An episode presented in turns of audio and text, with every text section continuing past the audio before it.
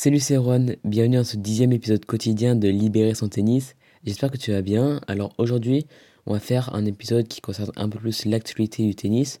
Euh, et je vais te passer une petite astuce si tu veux aller voir un grand chelem, un Roland Garros, pour euh, le moins cher possible.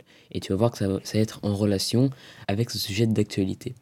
Alors on va parler pas mal de Roland Garros surtout.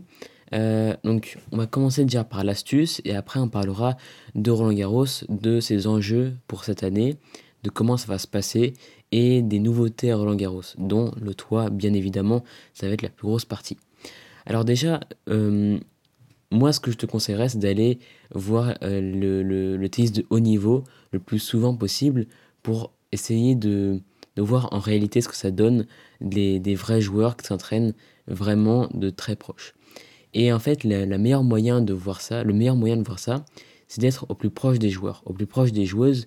Et forcément, les matchs, c'est là où il y a le plus de monde. Et c'est souvent là où ça se joue sur les plus grands cours. Si tu veux voir les plus grands joueurs, ça se joue sur les plus grands cours. Et pour être très proche des joueurs sur les grands cours, ça va être très cher, ça va être assez compliqué. Et d'avoir une bonne vue, ça va être assez, ouais, ça va être assez compliqué. Et ça va jouer pas mal au hasard. Euh, donc moi, je vais te passer une astuce. Déjà, la première astuce, c'est d'aller voir les entraînements.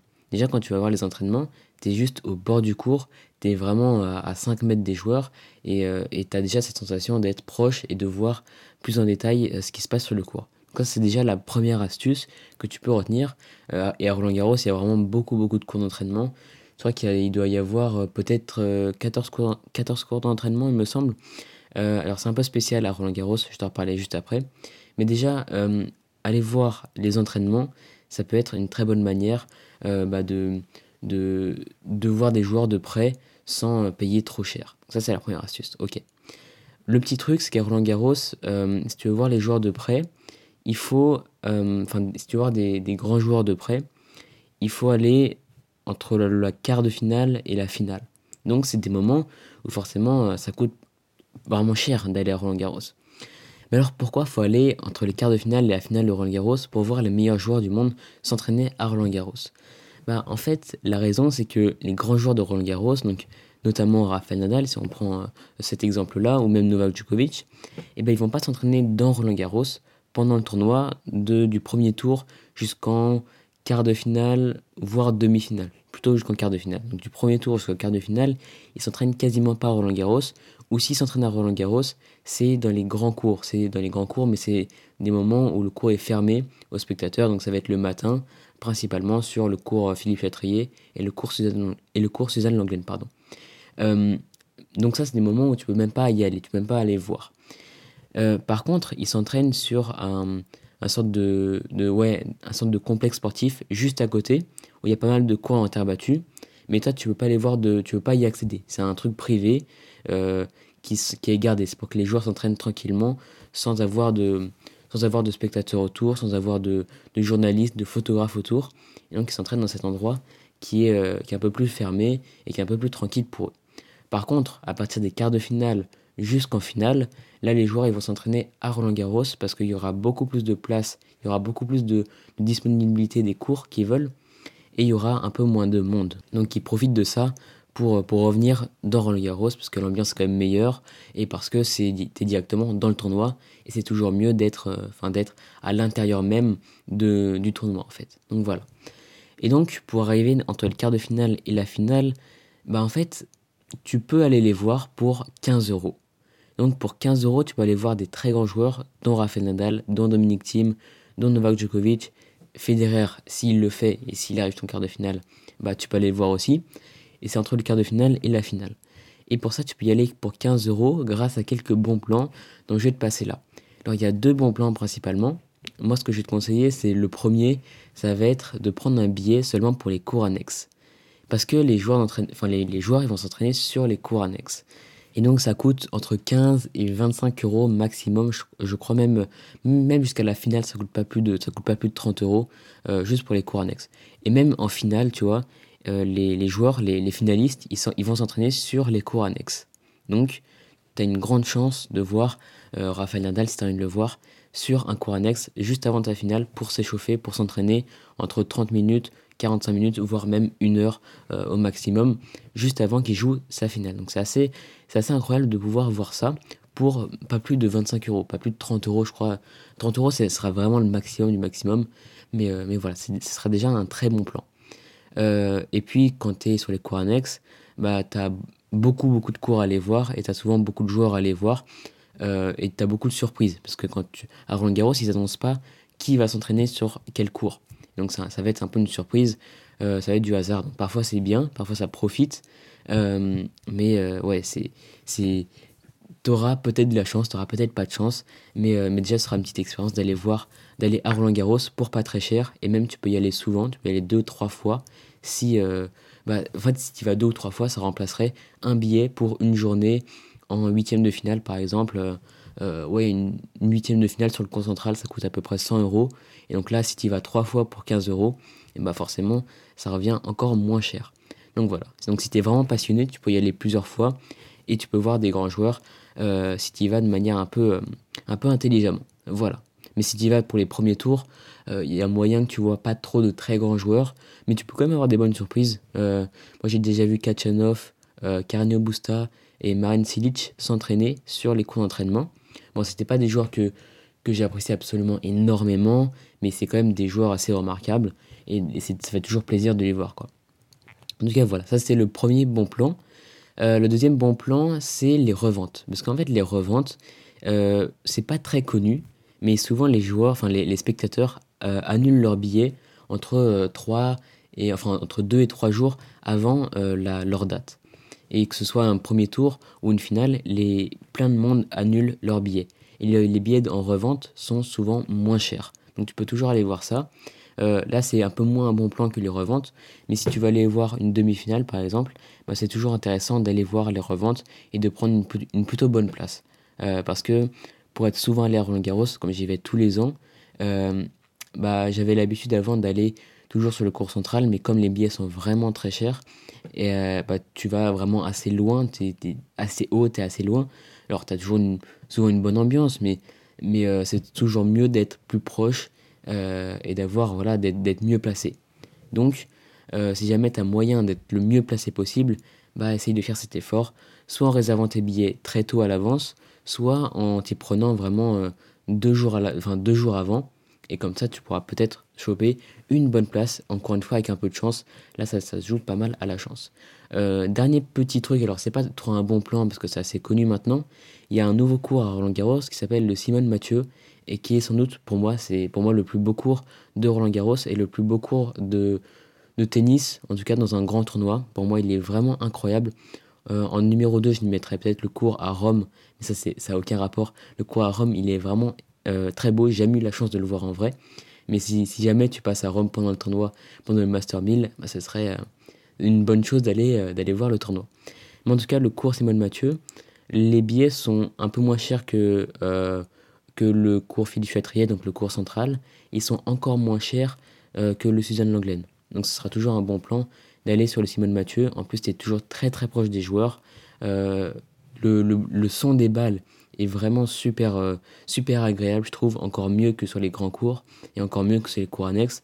Et euh, tu as toujours une très bonne ambiance généralement avec des plutôt beaux matchs. Soit tu as une bonne ambiance avec des matchs avec des Français, soit tu as une bonne ambiance avec des joueurs euh, comme Dimitrov, des outsiders qui peuvent très très bien jouer et qui peut-être ils ont peut-être qu'ils ont été blessés et qui sont pas super bien classés. Du coup, ils, jouent sur des plus petits cours et ça fait toujours plaisir de voir ces joueurs-là, euh, sur des petits cours, d'être très proches, d'avoir une bonne ambiance, et souvent ça fait des beaux matchs.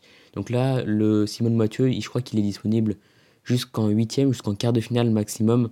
Euh, après, il se concentre sur les Suzanne Langlaine et sur le Philippe, Chatrier, pardon.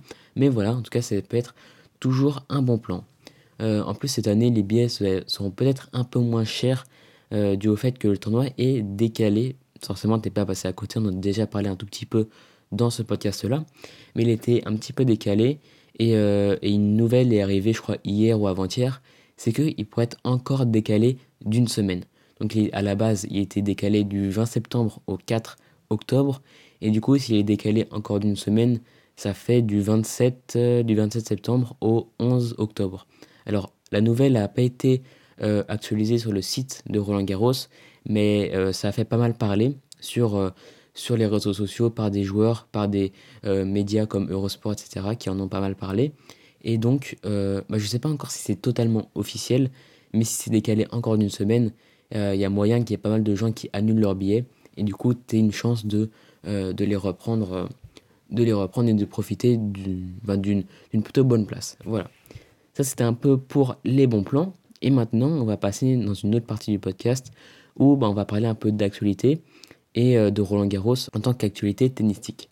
Alors, euh, on va pas parler du toit, ouais, on va commencer par le toit. Alors le toit, c'est assez intéressant. Je suis passé sur le site de Roland Garros aujourd'hui. Et puis, euh, j'ai vu que la construction du toit était finie, donc ça, on le savait à peu près. Mais là, on a eu des photos du toit qui est... Et je trouve qu'il est vraiment très réussi. Euh, je pense que c'est le plus beau toit sur les grands chelems. Maintenant, tous les grands chelems ont un toit, maintenant c'est officiel. Euh, mais celui de Roland Garros est vraiment pas mal. En fait, si t'as pas vu les photos, si tu n'en as pas entendu parler, euh, en fait, le toit est en forme un peu d'aile. Donc il y a plusieurs ailes. Alors il y a quoi? Alors ils disent pas, il y a 11 ailes, voilà. Là, je suis actuellement sur le site de Roland Garros et ils disent qu'il y a 11 ailes. Et donc c'est assez beau. Euh, je crois qu'il ne peut pas être totalement fermé. Donc il y aura toujours de l'air qui va passer en dessous de ses ailes. Euh, et, du coup, ça peut être assez intéressant, je pense. Et c'est assez beau. Alors ça va changer pas mal Roland Garros. Surtout quand tu l'habitude, tu avais l'habitude d'y aller avant. Alors il avait déjà pas mal changé entre euh, l'année dernière et l'année d'avant. Où là, ça avait vraiment beaucoup changé. si tu y allais, tu as vraiment remarqué les changements. Il était d'ailleurs pas totalement fini mais euh, c'était quand même assez, assez beau, je trouve ça assez beau. Et puis avec le toit maintenant, ça va encore plus changer. Euh, c'est plutôt une bonne nouvelle, je pense qu'il y a un toit. Maintenant, le toit, ça devient un peu une nécessité, surtout à Roland Garros. Donc, euh, donc voilà, ça peut être, ça va changer quelques petites choses, mais, mais je pense que c'est quand même assez positif. Alors son fonctionnement en toit est assez intéressant, c'est assez ingénieux la manière dont ils l'ont fait. Il y a un article sur Roland Garros que tu pourras trouver euh, très facilement où ils en parlent, où ils mettent des photos euh, de très proches pour voir comment ça fonctionne spécifiquement. Et on voit les mécanismes vraiment du toit. Et c'est assez intéressant, je trouve. La vitesse à laquelle le toit va se, se déployer est assez rapide. C'est un peu comme dans tous les grands chelems, c'est 15 minutes. Je crois qu'à l'US Open, c'est la durée la plus longue, mais en même temps, c'est normal. Ça fait. Euh, le toit est absolument gigantesque à l'US Open et ça doit être euh, un peu plus de 18 minutes pour, euh, pour l'US Open et à Roland Garros ce sera 15 minutes. Voilà pour la petite, euh, pour la petite information du jour. Et donc maintenant pour parler spécifiquement d'actualité tennistique, on va parler un peu de la reprise après le confinement, comment ça va se passer, comment les joueurs vont se remettre à la compétition, comment ils vont arriver au plus haut niveau de la manière la plus rapide possible, parce que après le confinement, ce sera un peu une course entre les joueurs. Alors, alors dans leur tête, ce sera peut-être pas une course, mais quand même, on va essayer de, ils vont tous essayer d'être euh, remis au meilleur niveau le plus rapidement possible. Ça va être ça leur, leur objectif. Donc au final, ça, sera, ça ressemblera un peu à une course. Alors pour l'instant, ce qui est marrant, c'est que pour tous les tournois, on n'a aucun prétendant. C'est une des premières fois où on n'a aucun prétendant pour les tournois. Euh, même les favoris, on n'est pas sûr qu'ils vont être au top niveau le plus rapidement possible. Et donc, euh, et le fait aussi que Roland Garros soit décalé, ça va changer que euh, bah, les joueurs ne vont pas être forcément au top de leur forme à ce moment-là, à ce moment-là bah, du, calendrier. Et puis il y aura toujours ce problème de confiance pour les joueurs qui vont commencer à rejouer et vont commencer directement avec des grands tournois. Ils n'auront pas beaucoup beaucoup de temps de chauffe. Du coup, il y aura peut-être un problème de confiance pour certains joueurs. Alors comment ça va se passer concrètement pour les joueurs cette reprise? Alors si tu as écouté l'épisode d'hier euh, sur Stan Wawrinka et Benoît Père qui avait fait un live Instagram et on avait parlé d'un sujet, euh, enfin d'une question à laquelle ils avaient répondu, euh, bah, cette fois-ci, hier d'ailleurs, ils ont encore refait un live Instagram où ils ont parlé de leur reprise, comment ils vont essayer de se remettre dans le tournoi. Ils avaient parlé de ce sujet-là parce qu'il il y avait une question dans le chat où ils disaient, où ils parlaient du tournoi euh, d'exhibition de Patrick Mouratoglou qui va commencer là dans peut-être moins d'un mois. Et du coup, ils, ont répondu à cette question euh, en parlant de leur reprise. Et Stan Wawrinka a dit que lui, il voulait surtout pas commencer par des matchs directement parce qu'il avait un peu peur de se blesser et il avait, euh, il avait pas envie de recommencer directement par des matchs, mais qu'il voulait faire une bonne partie d'entraînement et une, bonne, et une bonne partie de physique aussi avant de vraiment reprendre la compétition. Donc lui, c'est possible que si des tournois qui reprennent directement, il ne les fasse pas, il soit en WO et qui, euh, et qui vraiment se concentre complètement sur les entraînements et sur son physique, euh, notamment pour éviter les blessures et parce que peut-être qu'il a envie de, de retourner directement en match avec son meilleur niveau, enfin avec un, avec un bon niveau, un niveau potable, et pas, euh, et pas reprendre en galérant. Voilà. ce qui peut se comprendre d'ailleurs. Alors les matchs, on n'a pas encore les dates. On sait que la reprise sera encore dans pas mal de temps. Parce qu'en fait, il y a encore une question importante à se poser pour le déconfinement. Parce qu'en fait, tous les joueurs sont dans des pays différents et tous les pays du monde ne vont pas déconfiner en même temps. Alors, il y a des pays qui sont déjà euh, déconfinés, mais euh, en fait, tous les pays ne vont pas déconfiner en même temps, et du coup, bah, les joueurs ils vont se retrouver dans une situation peut-être un peu inégale. C'est pour ça que euh, l'ATP et la WTA vont devoir essayer de, de préparer cette reprise des compétitions de la meilleure manière possible. Et d'ailleurs, en parlant d'ATP et de WTA, il y a sans doute un accord entre l'ATP et la WTA pour euh, s'unifier, pour faire un seul, pour pas différencier l'ATP de la WTA. Ça, on en parlera peut-être demain si euh, ça te plaît, si ce sujet te plaît. Tu peux le marquer dans les avis d'Apple Podcast. Euh, en fait, ce qu'il prévoit de faire, enfin, Roger Federer en avait un petit peu parlé sur Twitter. Alors, beaucoup, beaucoup de monde, beaucoup de monde, enfin, une grande partie du monde de tennis s'est un peu enflammé quand Roger Federer en a parlé. Et beaucoup de joueurs ne sont pas du tout d'accord pour ça. Alors, on en parlera demain, je te parlerai peut-être un peu de mon avis, mais, euh, mais le fait que l'ATP et la WTA s'unifient, moi je trouve que c'est plutôt une bonne idée. Voilà. Donc, alors ça ne veut pas dire qu'ils auraient le même calendrier, que les, tous les hommes et toutes les femmes fassent les mêmes tournois en même temps, et, euh, et voilà. Ça ne veut pas dire ça, mais, euh, mais ça pourrait être intéressant d'avoir cette unification. Voilà, ça pourrait être intéressant tout simplement. Donc voilà, on a à peu près parlé de un peu tous les sujets sur Roland Garros, sur les bons plans et sur l'actualité tennistique. Euh, j'espère que ce podcast t'a plu. Euh, n'oublie pas en ce moment on fait des podcasts quotidiens pendant quasiment un mois. Donc euh, bah, on va continuer encore demain, après-demain, etc., etc. Donc si ça te plaît, si tu veux pas manquer les prochains épisodes, donc je te conseille carrément de t'abonner et de laisser un avis si bah, ces podcasts te plaisent et tu peux laisser des idées en commentaire par exemple. Alors j'ai pas mal d'idées en stock, j'ai pas mal d'idées euh, que j'ai envie de parler, même en ces périodes de confinement. Il y a beaucoup de choses qui se passent dans le monde du tennis, avec le toit Roland Garros, l'unification de l'ATP et la WTA, les lives incroyables de Vavrinka avec Benoît Père, où il parle vraiment euh, de manière crue et c'est super bien. Enfin bref, il y a plein plein de choses qui se passent. Mais si jamais toi tu as un avis, enfin tu as une idée, tu as envie de parler d'un truc, d'un sujet, bah, tu peux le marquer directement dans les avis d'Apple Podcast. Je peux pas lire sur les autres plateformes de podcast, Spotify, Google Podcast. Je peux pas lire, mais sur Apple Podcast, bah je pourrais lire et je pourrais répondre dans euh, les prochains épisodes. Je pense que cette semaine, on va se reconcentrer un petit peu sur le fait de progresser, de s'améliorer pour progresser dans son tennis. Euh, je pense qu'on va se concentrer un petit peu plus sur ça cette semaine, mais aussi ça fait du bien de parler des sujets d'actualité et, de sujets du tennis euh, comme ça, comme, comme on en a envie et j'espère que ça te plaît comme ça. Donc voilà, c'est la fin de cet épisode. J'espère qu'il t'a plu. Euh, toutes les infos sont en description. Et du coup, moi, je te dis à très bientôt. Allez, salut